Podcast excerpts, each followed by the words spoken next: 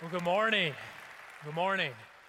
Well, listening to Pastor Bob's introduction, it made me think of how when your parents give you the car keys for the first time, how much more or careful you are with a car than the second time they give you the car keys. So we'll have to ask him when he gets back if it was still a, a good decision to give me the car keys. I'm kidding. All right, well, good morning, and we're glad that you're here worshiping with us. And for those of you online, I want to welcome you. Uh, we're so glad that you're taking part today in, in our worship service. I'd like to thank TJ and all the worship team. Can we just give them a round of applause? They've been doing a great job, haven't they? It's great to celebrate baptisms. It's always exciting to see that and just see how God is working in the hearts of the people. We had a baptism first service, and so it is just, we have a lot to celebrate this morning, don't we? Well, we're going to go ahead and get started. I'm going to start off with a little saying. Many of you guys are pretty familiar with it. If you want to say it with me, you can. I might get a word wrong, so I might mess you up, but I'll, I'll try. But it goes like this Sticks and stones can break my bones, but words can never hurt. How many of you know that saying? Pretty much everybody, right? We, we, we've said it a lot over the years, but do we actually believe it? No, we, we don't. We have good intentions behind it. We really do. We want to believe that the words that we say and the words of others that they don't have as much weight as they really do, that they don't have the impact to, to hurt us. So when we think about that saying, really, we only believe half of it, and it's the sticks and stones can break our bones parts. Because we know from our own experience, maybe in your own life, maybe someone, a complete stranger, maybe someone close to you, they've said something that has cut deep.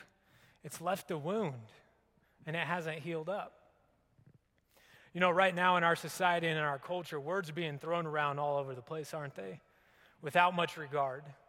Most people are speaking in a way that they don't really care whether it inflicts pain or hurt or whether it creates division. It's the way of the world. They just want to get their voice heard.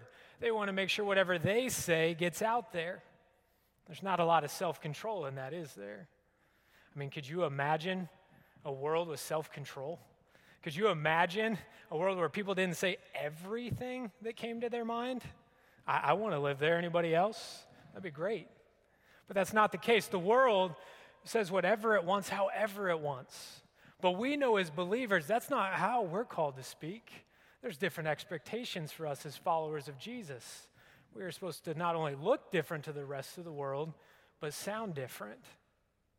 I was doing a little bit of research and I found a few different studies, and so the numbers vary a little bit. But it said on average, the average person says about 15,000 words every single day. Some of you are thinking, I don't get anywhere near that. Don't worry, there are plenty of people in the world that make up the difference for you. You might know some of them. They raise the average up to 15,000 for us. But when we think about that number, 15,000, that's a lot of words every day, isn't it? But when we think about it in the context of all of us together as followers and believers of Jesus, it's even more powerful. You see, if we were to take that 15,000 average and multiply it out among all of you that are here today, we would roughly speak probably somewhere between seven and nine million words every single day. That's a lot of words, isn't it? Can you imagine the impact of those words, though? If we choose to speak the way of the world, and it's full of anger and frustration, and we just spout out whatever we want to say, those words could have a pretty negative impact, couldn't they? But if we choose to speak the way that Christ has called us to speak, if we're speaking as a reflection of Jesus, could you imagine the power of those seven to nine million words from all of us and the impact that we could have in our families, in the community, in the world around us? You see, there's a lot of power in words. Words aren't just words. No matter what we think, there is always something to those words. There always is power behind them. So, would you stand with me out of respect for God's word as we read from Luke chapter 6, verse 43 through 45? Now, this is Jesus speaking, these are his words. So, we always need to listen a little more attentively when we hear his words. Jesus says this He says, No good tree bears bad fruit, nor does a bad tree bear good fruit. Each tree is recognized by its own fruit. People do not pick figs from thorn bushes or grapes from briars.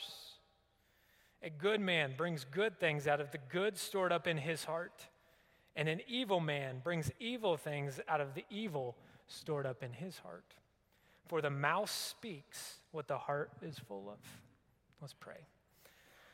Lord, we are thankful for your word today. We are thankful that we get to hear your words, Jesus. We pray that they will resonate deep down inside of us, that we will be challenged to hear from your spirit and to be changed deep in our heart so that we may look different and sound different to the rest of the world when we leave here today. It's in the name of the Father and the Son and the Holy Spirit. Amen. You may be seated. Well, I really want to focus in on the last line of what Jesus said there. For the mouth speaks what the heart is full of. Say it again. The mouth speaks what the heart is full of.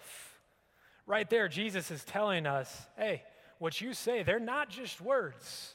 No matter how much you want to separate them out, no, your words are tied to what's in your heart. When you open your mouth, what flows out is really what's in your heart. It makes me stop this morning. Might do the same thing for you. And ponder a little bit how have I spoken to my family this weekend? How did I speak to my coworkers this past week? How have I been speaking to my neighbors when I see them out in the evenings? How have I been speaking to the outside world the last year or two in the midst of chaos and frustration? There's so much going on. You see, those are not just words that have come from your mouth. Jesus tells us whatever words have came from your mouth, it's actually a reflection of what's inside your heart. There's a big difference there. Words do matter, don't they? So we have to take a look and we have to figure out well, what does it mean when Jesus says our heart? Well, first, it's not the heart that's just beating right now. It's not the heart that Jesus is talking about. He's talking about the spiritual heart. He's talking about our innermost being, who we are at the core. That's the heart that God's referencing. And so, as believers, we have to ask ourselves the question that if we are to follow Jesus, if we want to be his reflection, what should be in our heart? so that when we open our mouths, there is an outpouring of whatever Jesus wants inside the heart, and that's what then comes out to the rest of the world. I think a good place to start is looking at Romans 10 9. We go back to the beginning when we accept Jesus, right? Many of you know this verse, this passage should be familiar to most of us. For if you declare with your mouth that Jesus is Lord and believe in your heart that God raised him from the dead, then you will be saved. You see, what I think is so important about this verse is God is showing us that it's not just about the words. See, he doesn't say, if you declare with your mouth that you will be saved. He tells us we also have to believe it in our heart. Because, see, our words and our heart, they go together. Because what comes out of our mouth, again, has to come from our heart. To declare that Jesus is Lord has to come from our heart. That's an important piece to understand. Now, I think it's important too for me just to take a moment and tell you if you have never accepted Jesus Christ as your Lord and Savior, maybe you've been wondering how. Someone told you about Jesus and you want to follow him, but you just haven't made that choice. You don't know how. This passage, this tells us how to follow Jesus, how to surrender our heart. You see, it's not a waiting list, it's not an application process. You don't have to change your life and get things right before you come to God. No, no, you can do it right now. You confess with your mouth that Jesus is Lord and believe in your heart that God raised him from the dead, and you will be saved. But it's a combination of your words and your heart. Because you can say whatever you want to say, but at the end of the day, the true character of your heart, what really is inside of there, will eventually shine through. It will come out no matter what words you try to cover it with. Eventually, your heart will shine through. So let's say you just prayed that prayer, or maybe you prayed it this last year, or five years ago, or 20 years ago. Whenever you prayed that prayer, what happened to you as a believer? Well, we see in Second Corinthians chapter 1, verse 22, where Paul is talking about how when we accept Jesus Christ as our Lord and Savior, that the Spirit of God comes upon us, marks us with the seal of our inheritance, right? Promises us what's to come But I want to point something out. Where does Paul say the Spirit of God resides? He says it's in our heart. Did you catch that? God sends His Spirit to dwell in our heart. Now, think about this for a second. I think it's really easy for us to kind of just gloss over sometimes as believers. We get so used to some of the truths that we don't stop and just really be in awe of what God is telling us. But when we believe in Jesus Christ and we accept Him, God Himself, in the form of the Holy Spirit, comes and dwells inside of us. The creator of the heavens and the earth is inside of you.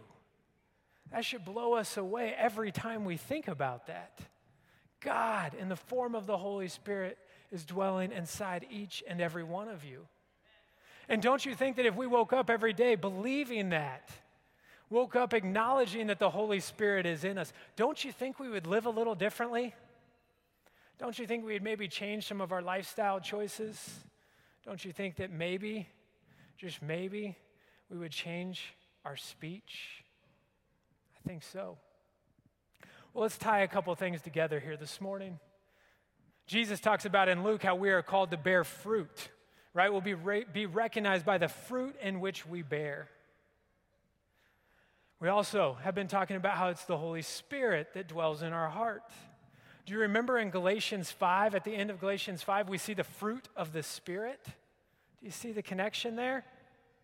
We see that the fruit of the Spirit is love, joy, peace, patience, kindness, goodness, gentleness, and self control. That's the fruit that we're called to bear. You see, if we're to bear fruit, and when we open our mouth, whatever is inside of our heart is what comes out, we know that it's the Holy Spirit inside of our heart, and that should be the outpouring, the overflowing that comes out through our speech. Every time we open our mouth, there should be fruit coming from it because it's the Holy Spirit that is in our heart. So when we speak, we should speak with kindness, gentleness, goodness, self control. The fruit of the Spirit should be evident in our speech with everybody. You know, right now, we look around the world and it's easy for us to say that the world is getting darker around us. And that when it gets darker, the light of Christ shines even brighter. I believe that. But don't forget that that light that is shining is the light that Jesus wants to shine in and through us. And so, in a world where the culture and society, what is spoken, is getting uglier every single day, it's getting darker every single day, we have the opportunity to be the light through our speech we have the opportunity to sound different. You know, anymore, when I hear some of the speech of the world, and whether it's on TV or whether it's out and about, and, and I hear someone and, and they're talking maybe in a way where it's not exhibiting patience and kindness, and they're frustrated and they're angry, they're not exhibiting self control. I'll be honest, it, it hardly even impacts me anymore. I hardly notice it. It's probably not a good thing, but when I do, it, it does hurt my heart, but it's become so normal. That's the normal speech out in the world, isn't it? Everywhere you look, the speech reflects the world, the frustrations and the angers and the disappointments. But you know what does catch my attention in speech? When I'm at the grocery store or a news story comes on or I read something and someone is speaking in a way that you can tell there is patience, there is kindness and gentleness and goodness coming from their voice. And, and I recognize it because I know that it's not just words, it's something coming from within them. They are being a light in that moment, and it stops me. And I think it stops many of us when we hear people talking that way. We're drawn to it. We want to hear more because we recognize it and it's not part of the world. And all of a sudden, people in the world hear it and they go, What is this that you're talking about? I haven't heard someone talk like that before. All I hear is the anger and the frustration, but why are you so kind? Why are you so gentle? I want to hear more. Tell me. I want to listen to you. That's the impact we have when we bear fruit in our speech. People will listen to us. They will hear what you have to say as you reflect Christ. Unfortunately, sometimes our intentions are really good, but, but we fall short in that, don't we? I can go online and maybe I read a news story and I see the comments at the bottom of the article, or, or possibly even a, a Facebook conversation going on between people. And what I see are good intentions in the beginning because people start off and they're talking about the truth and they're standing up for something because of their faith in Jesus Christ. I'm a believer and we're, we're telling the world, which is great. But then I noticed something. Partway through the conversation, they stop bearing the fruit. And the conversation starts to blend together. And no longer can I tell the difference between the person that is the believer and the person who is the unbeliever because we've started speaking the way of the world. Our conversation starts getting impatient and frustrated. And we stop speaking to them in the way that we had hoped to and intended to as a believer. And now we just reflect the rest of the world. And we wonder why people aren't listening to us. When we sound like the world, we blend in with the world. But that's not what we're called to do. We're called to speak differently so that we can stand out in the world. So our speech draws attention to who God is and the fruit in our life. Now, I know you're thinking, okay, I would love to exhibit patience in my conversation. I would love to be able to be kind. I would love to be able to exhibit self control, but it's hard. I'm just not able to do that. Not all the time. Sometimes I can, sometimes I can't. I know it's hard. We all struggle with it, don't we? We all wrestle with it. And we see that. We see that in our own lives, but we also see it in God's Word because in Galatians, before we get into the fruit of the Spirit that we just talked about, we see Paul talking about how the flesh and the Spirit are in conflict with one another. There's this tension that takes place. Why is that? It's because we're still drawn to desires of the flesh at times, aren't we? See, my flesh in of itself, it's not generally patient, it's not generally kind, it's not very good at exhibiting self control. No, my flesh desires what is contrary to the Spirit, is what Paul says. It's hard. But Paul talks about that we have the opportunity to push the desires of the flesh aside and focus in on the Spirit. And why is that so important? Because we need to focus in on the Spirit because the fruit that comes from the Spirit is something we can't produce on our own. No matter how hard I try to produce patience or kindness or whatever fruit it is, I can't produce it on my own. God tells us it is the fruit of His Spirit. And so we are called in that passage to walk with the Spirit or walk by the Spirit. That's our role in it. It's not just to sit back and be passive. No, we walk with the Spirit. The Spirit is what guides us away from the desires of the flesh. And so, what is it that is our role when we walk by the Spirit? Well, we, we should first be acknowledging that the Spirit dwells inside of us. We should be spending time with God and spending time in prayer. And when we acknowledge that the Holy Spirit is in us, we should be asking the Spirit to do a work in our heart, to bear fruit in our lives. And then we should also be asking the Spirit to speak to us in a way that we can hear it. I don't know about you, but I really wish the Holy Spirit spoke a lot louder sometimes. I wish that it was like flashing lights and billboards and text messages and emails. It'd be a whole lot easier for me to recognize. Wouldn't it for you? Yeah. But I've known in my own life, what I've noticed is usually the voice of the Holy Spirit comes across in just a gentle whisper deep in my heart. And if that's the case, that's why it's even more important for us to be walking by the Spirit and with the Spirit. Because if we're not focusing in on what the Spirit has to say, we will miss it.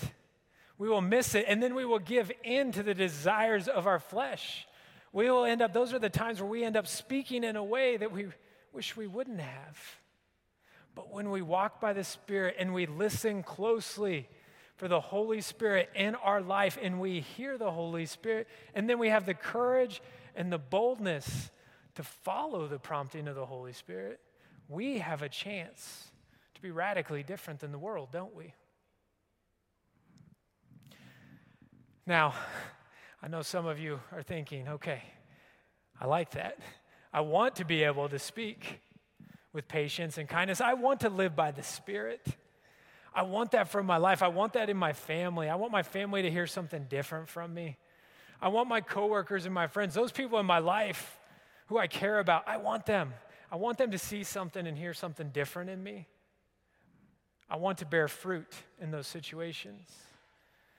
But, Justin, are you telling me, what about the other people that I'm struggling with right now? What about those people out in the world that I just can't seem to agree with? Have you seen what they say and what they're doing right now out in the world? I just can't get there. I can't. And, and you're telling me that I'm supposed to bear fruit in those conversations too? With everybody? You know the answer to that question already, don't you? The answer is yes.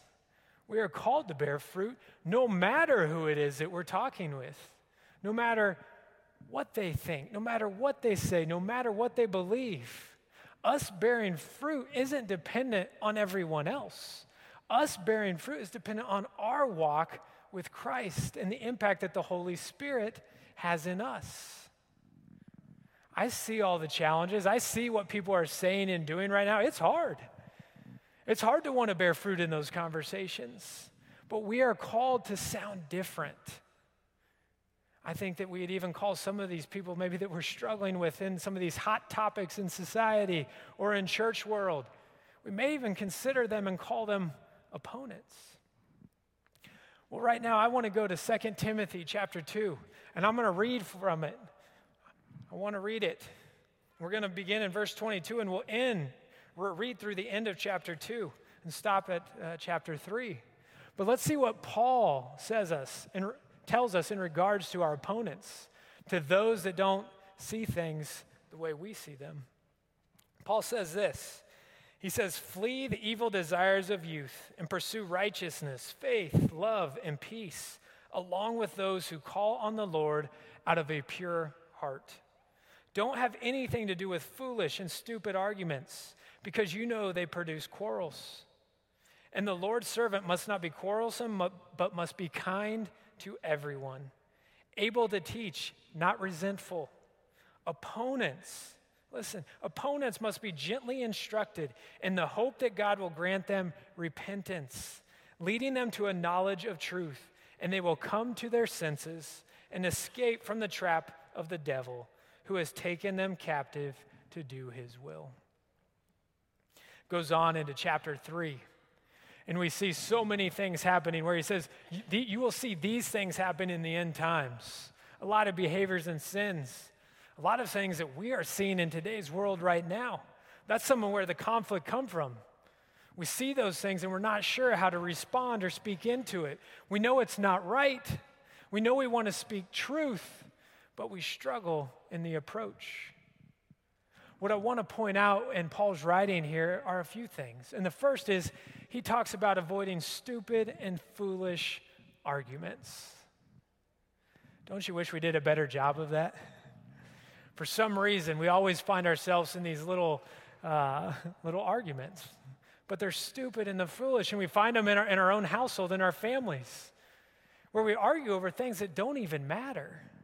We find it in the church. There are times that as a people, even in this body, we get into arguments and disagreements over things that just don't matter. And Paul's saying, avoid those stupid and foolish arguments. It takes away from the main thing. And when we get into those stupid and foolish arguments with those who aren't believers and part of the outside world, all it does is push them away. You see, those stupid and foolish arguments, they don't do anything to bring us together and unite us all it does is creates division. It pushes people away and builds up walls because we spend all of our time arguing over things that don't matter, so we lose the voice on the things that do. Paul goes on and he's talking about our opponents. Again, some of those people that we would really struggle with right now. Maybe you're struggling with someone and you would call them your opponent because of what they believe or think. Well, do you notice what Paul says about how we're supposed to instruct them? With gentleness. Now, I do want to point out that Paul does remind us and tell us that it's okay to instruct people. This isn't taking away our ability to speak truth or to be bold or courageous in the moment. No, we can still be bold and we can speak with a boldness and a courage, but we can do so while still bearing the fruit. I can be bold and I can be loving. I can be courageous and still be kind. That's what we are called to do. That's how we're called to speak up and stand up. It's okay to speak the truth, but do it in a way that it bears the fruit. But we go back and we look at Paul's words and he says, gently instruct them. He says, gently instruct them, not because he's trying to change their mind on an opinion or opinion on an issue. No, he says, let's gently instruct our opponents in hopes that we can lead them to repentance. Repentance is a matter of the heart, isn't it? See, God wants us to gently instruct our opponents so that we can hopefully lead them to a place of repentance where they will surrender their heart, they will give their life to Christ.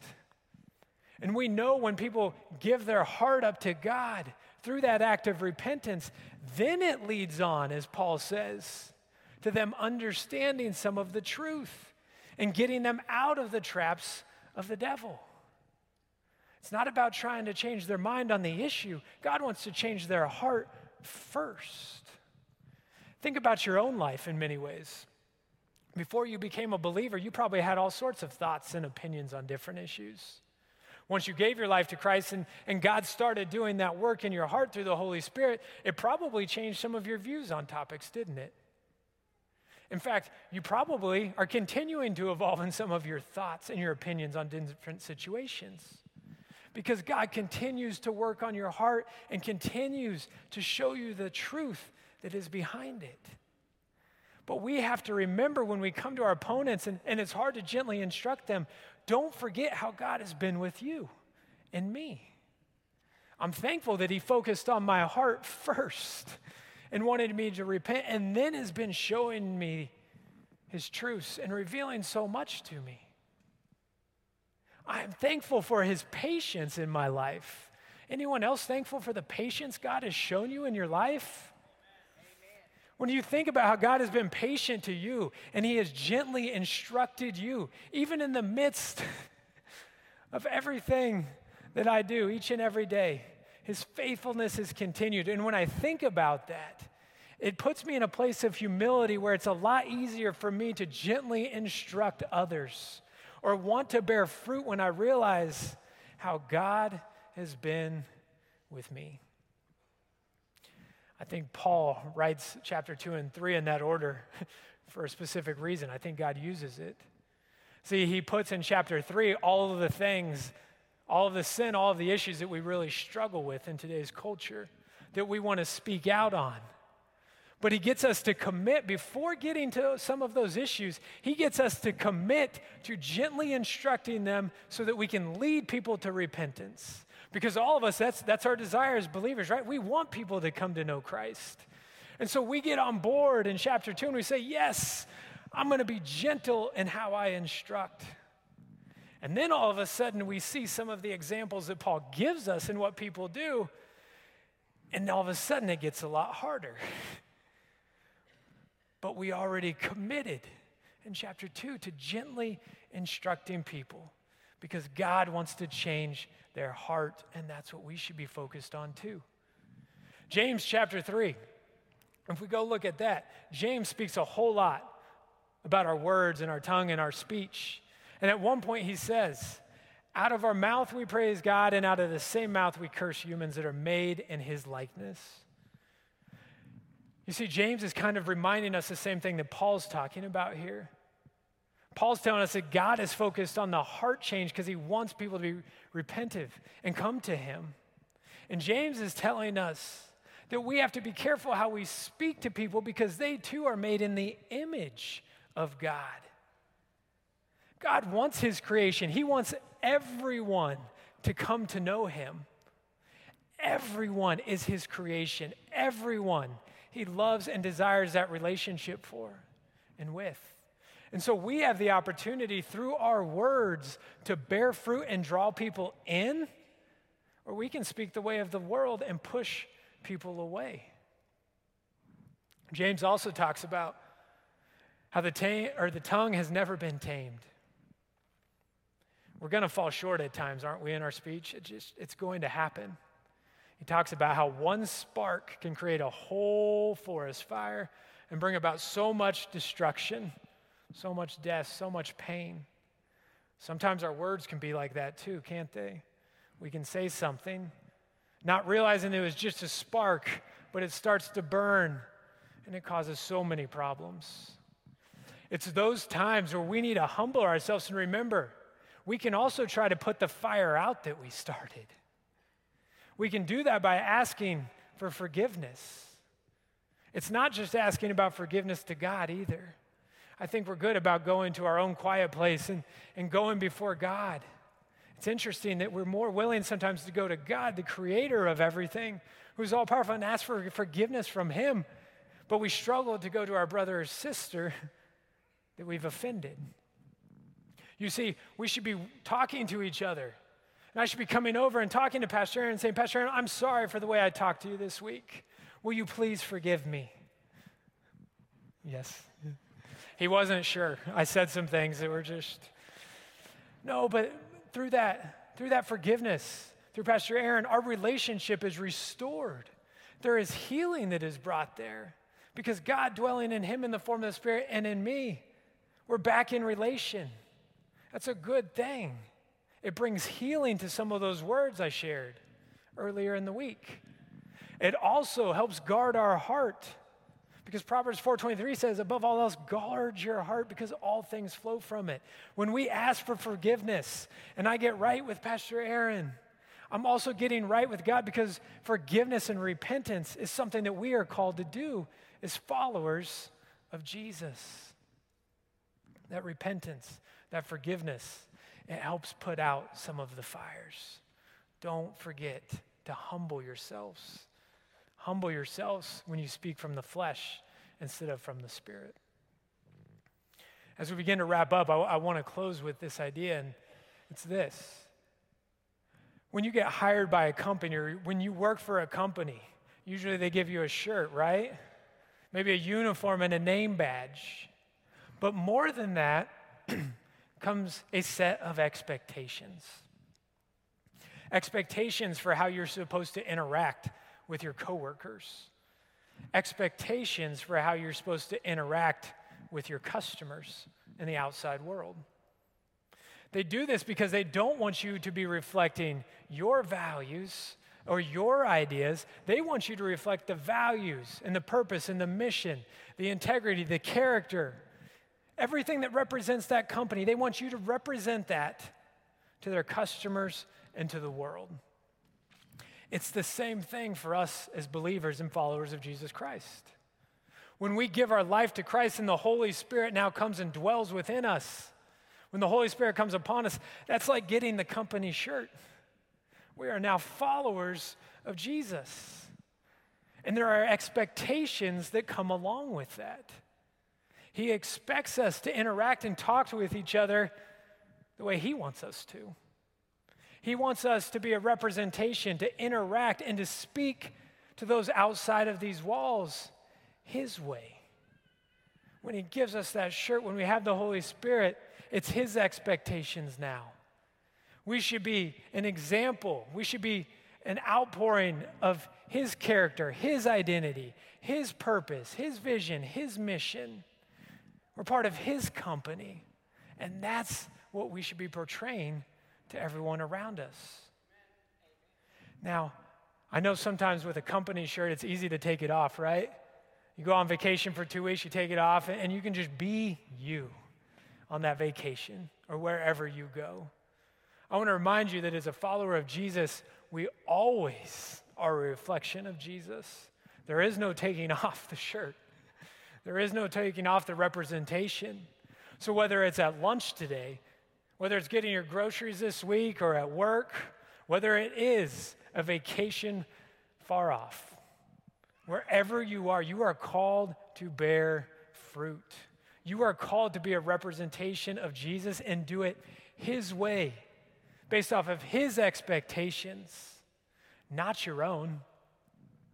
And see, that's what we're talking about today with our speech. We have to ask ourselves and really evaluate in our speech with one another in the world what is the motive of our heart? Because if everything that comes from our mouth does have meaning and it is an outpouring of what's inside of our heart, what's in our heart? Are we following the ways of our flesh?